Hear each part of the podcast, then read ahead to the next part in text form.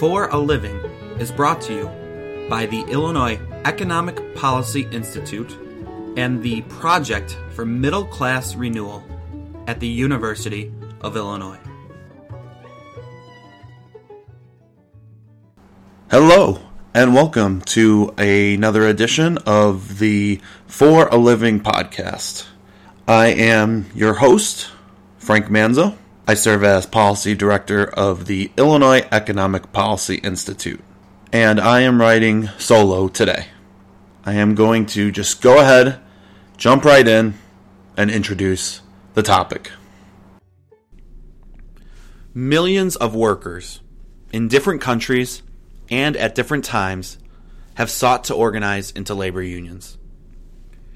Whether or not a government's laws even allow or facilitate organizing, there has been widespread demand by workers for labor unions as an expression of their freedom of association.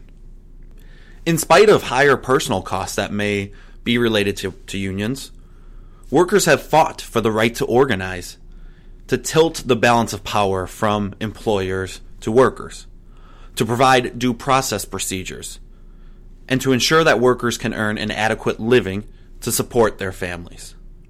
The key point here is that unions do not form out of thin air, right? They they actually arise when individuals voluntarily decide to come together to collectively address what I would call market inefficiencies, but can also be called, you know, economic or social problems.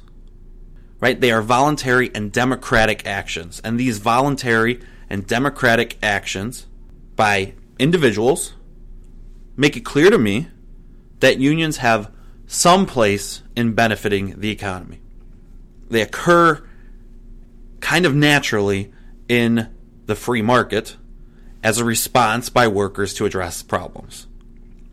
But those costs of unions are always brought up by certain politicians or commentators. Politicians and the voting public must also consider the benefits of unions. They exist in, a, in free markets. Why? What benefits do they have on the economy? And so that's what this podcast is about how unions can improve the American economy. And I'm just going to go through 10 examples of how I think unions positively impact the economy for the better. The first way is that union workers earn higher wages and have higher consumer demand than non union workers. Now, there are many personal benefits to being a union member, but the most obvious one is that unions raise worker wages and they increase labor's share of the economic pie. So, research dating back all the way to the 80s all the, and through to today generally finds that unions raise worker wages by between 10 and 17%.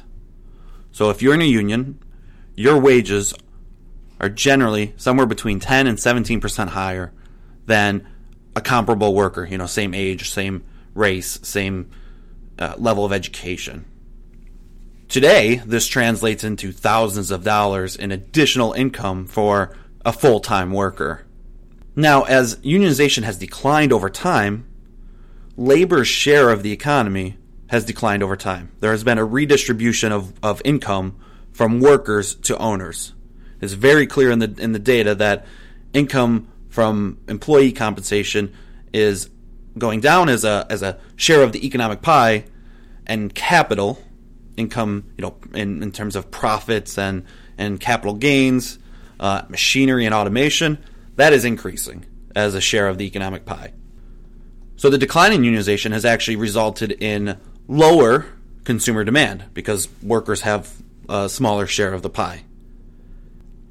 But economic research shows that consumer spending accounts for the vast majority of jobs in the American economy. Over 60% of total employment in the economy is the result of workers spending money. Currently, full time union workers who have higher incomes on average and spend more money on average actually are responsible for creating more jobs on average. This offsets any potential negative effects that unions have on an industry's employment. This needs to be taken into account, and you need to think about this every time someone says, you know, more unions in manufacturing is going to reduce jobs in manufacturing. Okay, that could be true in an area, it could be true in a state. But those workers, if they're earning more money, are spending that money back in the economy and creating other jobs in other industries. This brings me to the second way in which unions benefit the American economy, and it's that unions reduce inefficient levels of income inequality. So unions raise, but they also compress wages. The hourly wage premium from being in a union is is high. You know, let's just say it's 10, 20, 12%, something like that. Being in a union, on average, your wages go up by 10, 12%. But for the median worker, the middle class, the the absolute middle class worker in America, the wage effect is even larger. And for the poorest workers, the impact of being in a union is even higher, going all the way up to you know over 20%, according to some research. And so one researcher by the last name is Schmitt at the um, Center for Economic and Policy Research found that unions benefit lower and middle wage workers most and help to reduce inequality. The gap between wages or salaries is also 25% lower within companies that are unionized compared to workplaces that are non union or open shop. So inequality within an organization is lower when that organization is unionized. And then research on a macro level uh, for the whole economy has found that unionization tends to reduce wage inequality in the national economy by a significant margin. And again, the gradual decline in labor union membership has been a significant factor in the rise in income inequality across America and across the world. A, a comprehensive study of many nations by the International Labor Organization found that the rise in wage inequality is mainly due to the decline of union density and influence in these countries the decline of unionization has accounted for up to a third of the entire growth of income inequality in America. A third way that unions benefit the American economy is that union workers receive less government assistance. I don't know why this isn't talked about way more when especially one side is so focused on cost, cost, cost, the cost of okay union workers, or the cost of uh, Medicare or Medicaid, or the cost of food stamps. Union workers earn higher wages and are more likely to have health insurance. They're more likely to be above the poverty line. They're more likely to have a retirement plan at work. So that means they're less likely to rely on the government for help. 8 in 10 full time union members have a retirement plan at work, compared to only about half of full time non union workers, or 3 in 10 part time workers in the economy. Only 3% of full time union workers earn an income that places them below the federal poverty line. This compares to 6% of full time non union workers. A smaller share of union workers rely on food stamps. A smaller share of union workers rely on public housing or rent subsidies. The non union sector is more likely to receive government assistance. In fact, when we actually run the analysis, full time non union workers are about twice as likely to rely on government assistance programs as a full time union member. By decreasing reliance on government assistance programs, labor unions reduce any distortionary effects of government intervention into the market and help to increase efficiency. Despite receiving less government assistance than their non union counter- counterparts, union members contribute significantly more in state and federal income taxes. So, this is the fourth way in which unions help the American economy, and it's that union workers contribute more in taxes. In a recent analysis, I found that the typical union member after credits and deductions, pays between six and seven thousand dollars per year in federal income taxes and about two thousand dollars per year in state income taxes. For non-union workers, it's five to six thousand dollars in federal income taxes and about fifteen hundred dollars in state income taxes. These are for full-time workers. So union members are contributing more to the tax base. So union members are contributing more to the tax base, but taking less because they are less reliant on government assistance programs. Number five is that unions actually increase productivity in many industries. There is a very strong positive relationship between unionization and productivity in the construction industry. So, across the country, as unionization goes up for construction workers, their productivity, their value added, their training increases in that state. So states with the highest share of construction unionization actually have the highest value added per worker. They have the highest productivity per worker. They have the highest levels of apprenticeship training per worker. Across the country, 8 and 10 construction workers are enrolled in a in a joint labor management apprenticeship program or a union program. 8 and 10 across the country. And in the Midwest, it's even higher. In Illinois, 99% of all construction apprentices are enrolled in a union program. Only 1% are enrolled in what's called an open shop or a non union program. Same thing in Wisconsin and Indiana, Kentucky, Ohio. Around 9 out of 10 apprentices are enrolled in union programs in construction. Agreements between worker unions and employers are the only real effective way of training workers in construction. They're the only ones that take it seriously, invest a, a serious amount of uh, money doing it, and actually help you know blue collar workers achieve a middle class lifestyle.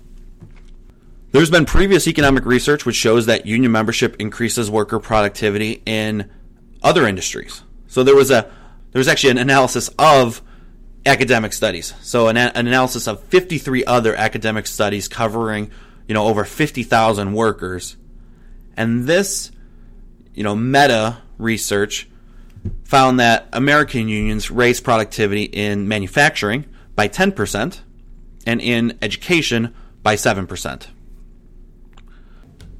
So unions help improve productivity, but they also reduce turnover. And this is the sixth reason. In fact, in industries that don't have an institutionalized form of private uh, worker training through apprenticeships, the reduction in turnover is actually the most general way in which unions raise productivity across the board, across sectors. Unions promote democratic workplaces. Workers can vote out the union if they don't like it. They can vote for their union president to represent them. They have organizers or business agents or representatives that help protect workers against workplace conflict and the abuses of managerial authority. The result on net is a workforce with high morale, and workers do not want to quit their jobs. So, this results in lower turnover, which fosters a more experienced workforce and cuts down on training costs and the costs of actually hiring new employees. Because unionized employers have less turnover, they are incentivized to invest in employee training and take a high road approach to human resources. Number seven, historically, unions have fought against child labor and fought for public education.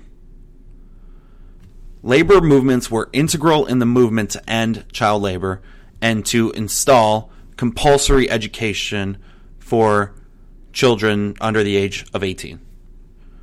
The American Federation of Labor passed a resolution calling on states to ban children under 14 from working in the 1880s. And then, of course, pressure from labor organizations during and after the Great Depression helped to pass the Fair Labor Standards Act, which regulated minimum ages of employment for children. The economic research on child labor and public education has found that without this intervention, more children would have continued to work in the labor force. It would have discounted the value of education.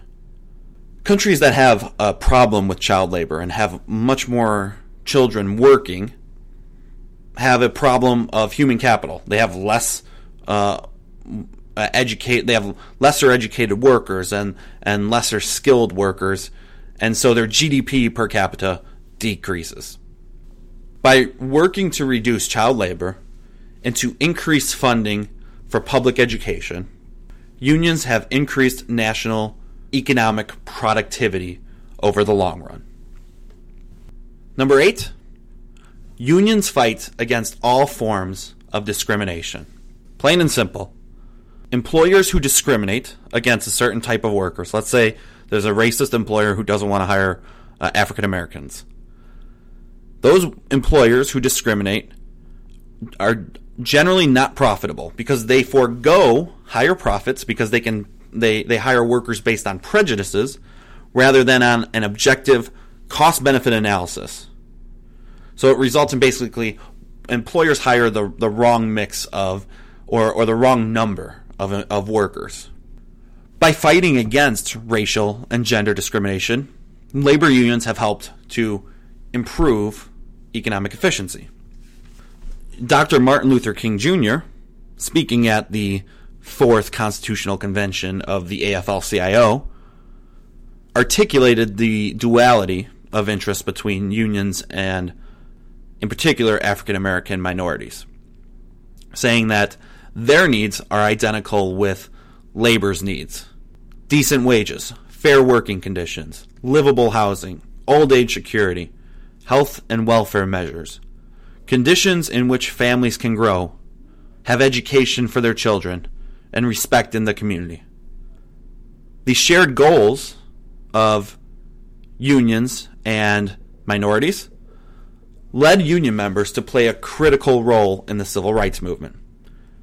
Often forgotten in the history books is that Dr. King, when he was assassinated, was actually supporting striking sanitation workers in Memphis. But the broader takeaway is that a collective bargaining agreement, a contract, doesn't care if you're white or African American or Latino, Latina, or Asian or Native American or gay or straight or old or young. If you qualify for the job and you get the job, you get paid the rate in the collective bargaining agreement.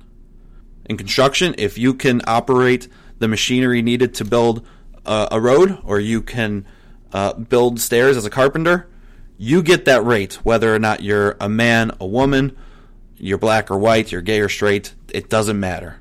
That's what you're paid. And that's how unions fight against discrimination.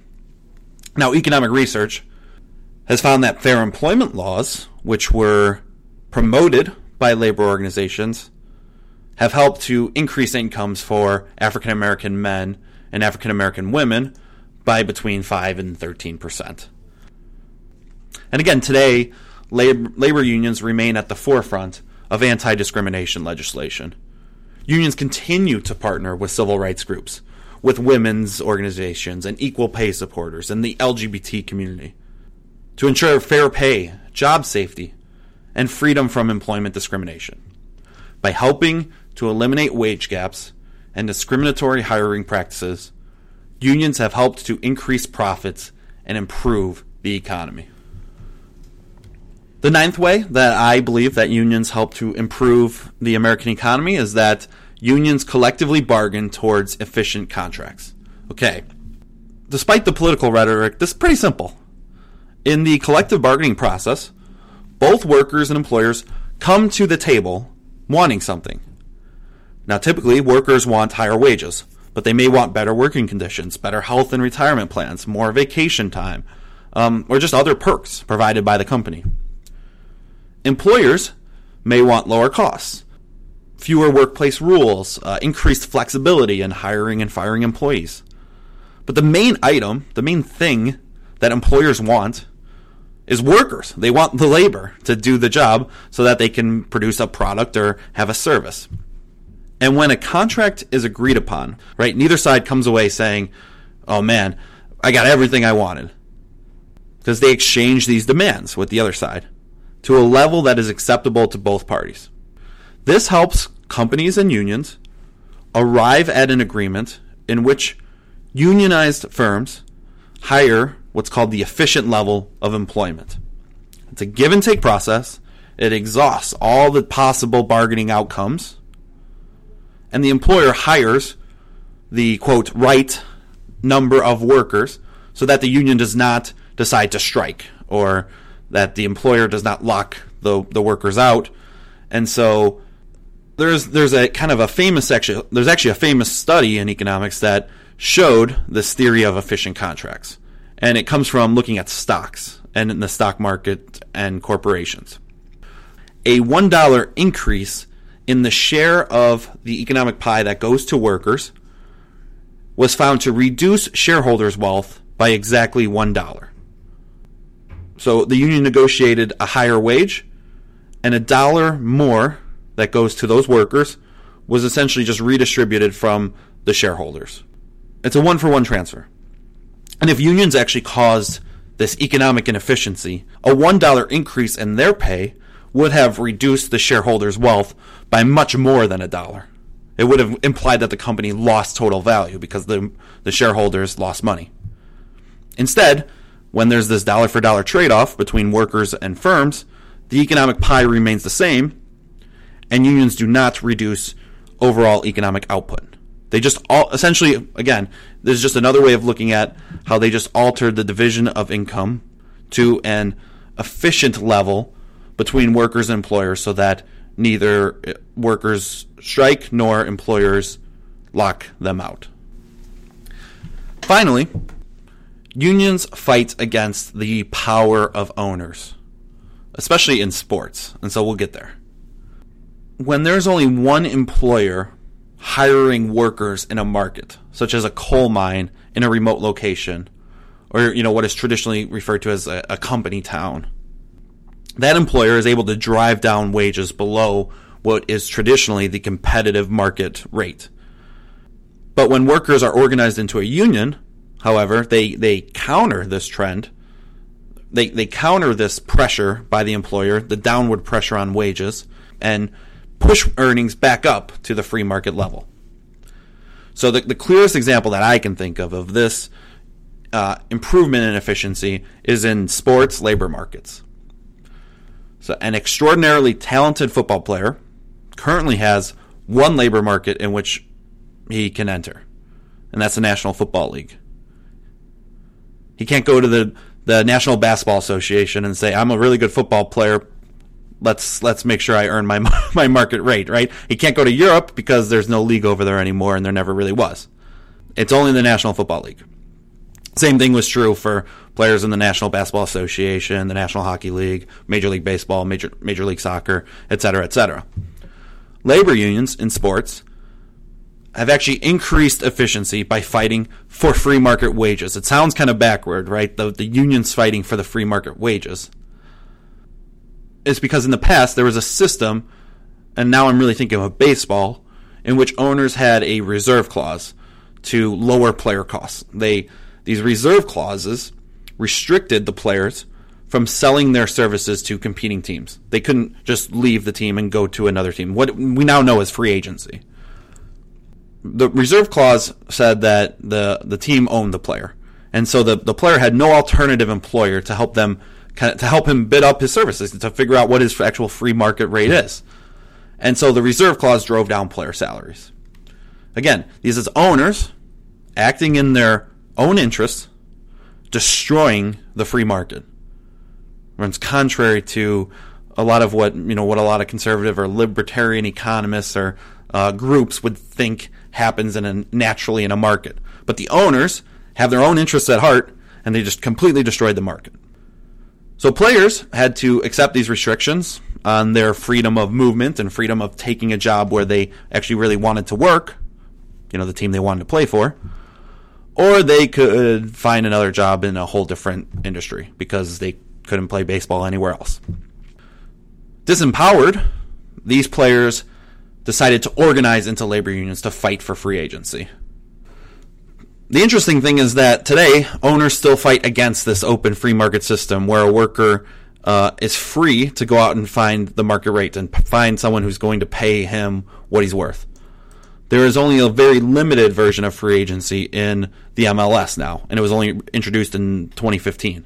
And it's only for players who are 28 years old um, or, or older and have at least eight years of experience. I mean, this is a very limited form of free agency. In the NFL, we have what's called the franchise tag, which is a weakened reserve clause restricting player movement and lowering salaries for superstar players. Disputes between the NBA and their players' union arise often, and we've seen lockouts over recent years. But the most economically inefficient sports labor market, in my opinion, is the NCAA, the National Collegiate Athletic Association, which is in college. The tasks of a student athlete, quote unquote, and the university's control check off every single box required to be classified as an employee employer relationship. These people are not going, in general, they're not going to school to, to learn. They're going, especially in basketball, they're going for a year, and then if they're talented enough, they're getting the hell out of there, and they're going to the NBA where they can actually earn their market rate. Education is not a priority for, mo- for most of these athletes. And, and not for the colleges either. The priority for them is making money off of the entertainment value of the athletic events. Now, this is NCAA price fixing at a max, and players are only compensated for tuition and room and board and other school related expenditures, which is great, but recent estimates suggest that the average college basketball player is actually worth about $400,000 per year. The average college football player is actually worth about $200,000 per year. And even more for big time sports programs, you know, in the millions per year. In professional sports, unions have helped to increase efficiency by improving parity and raising salaries toward the actual free market competitive rate. But in college, this has not occurred. And the movement to form a collegiate players union, such as the College Athletes Players Association, CAPA, um, which was there was kind of a movement in I think 2015 by uh, individuals from Northwestern U- University. That movement has stalled over time, even though it would serve to promote stability in labor relations and actually provide workers, the players, uh, a compensation that they are actually worth. So, those are 10 reasons why I think unions help improve the American economy. Once again, it's that unions uh, help workers earn higher wages and increase their own consumer spending. They re- reduce socially inefficient levels of income inequality their members receive less government assistance and contribute more in income taxes. And unions increase productivity in uh, certain sectors, especially construction, manufacturing, and education. Unions reduce employee turnover rates, fight against child labor and for public education, fight against all forms of discrimination, collectively bargain towards efficient contracts and fight against the power of owners, and especially in concentrated labor markets like sports. I want to conclude by saying that I think labor unions are imperfect, but they are also very far from this distortionary, awful institutions that shrink the economy and hurt job growth um, that we you know see characterized by some politicians and think tanks and commentators. Public, private, nonprofit organizations, they can all increase and decrease economic efficiency in many ways. And institutions are not inherently economically good or bad. The same thing is true for labor unions. While there are potential costs of unions, politicians and the voting public need to balance out those concerns by considering the economic benefits of unions as well. In evaluating the pros and cons of labor unions in the modern economy, these benefits must be considered. They must be factored in. Otherwise, we're going to have unintended consequences if the attack on unions continues. If the attack on unions continues to reduce union membership, the redistribution of income from workers to owners and from labor to capital is going to increase. Uh, reliance on government assistance is going to increase. Consumer demand is going to be impacted. Tax revenues are going to be intact, impacted. Uh, education and productivity and child labor, these things are going to arise as issues. And the power of big businesses will only increase. We need to consider the benefits of unionization and how unions positively impact the American economy. Thank you for listening to this episode of For a Living. Once again, I've been Frank. Talk to you again soon.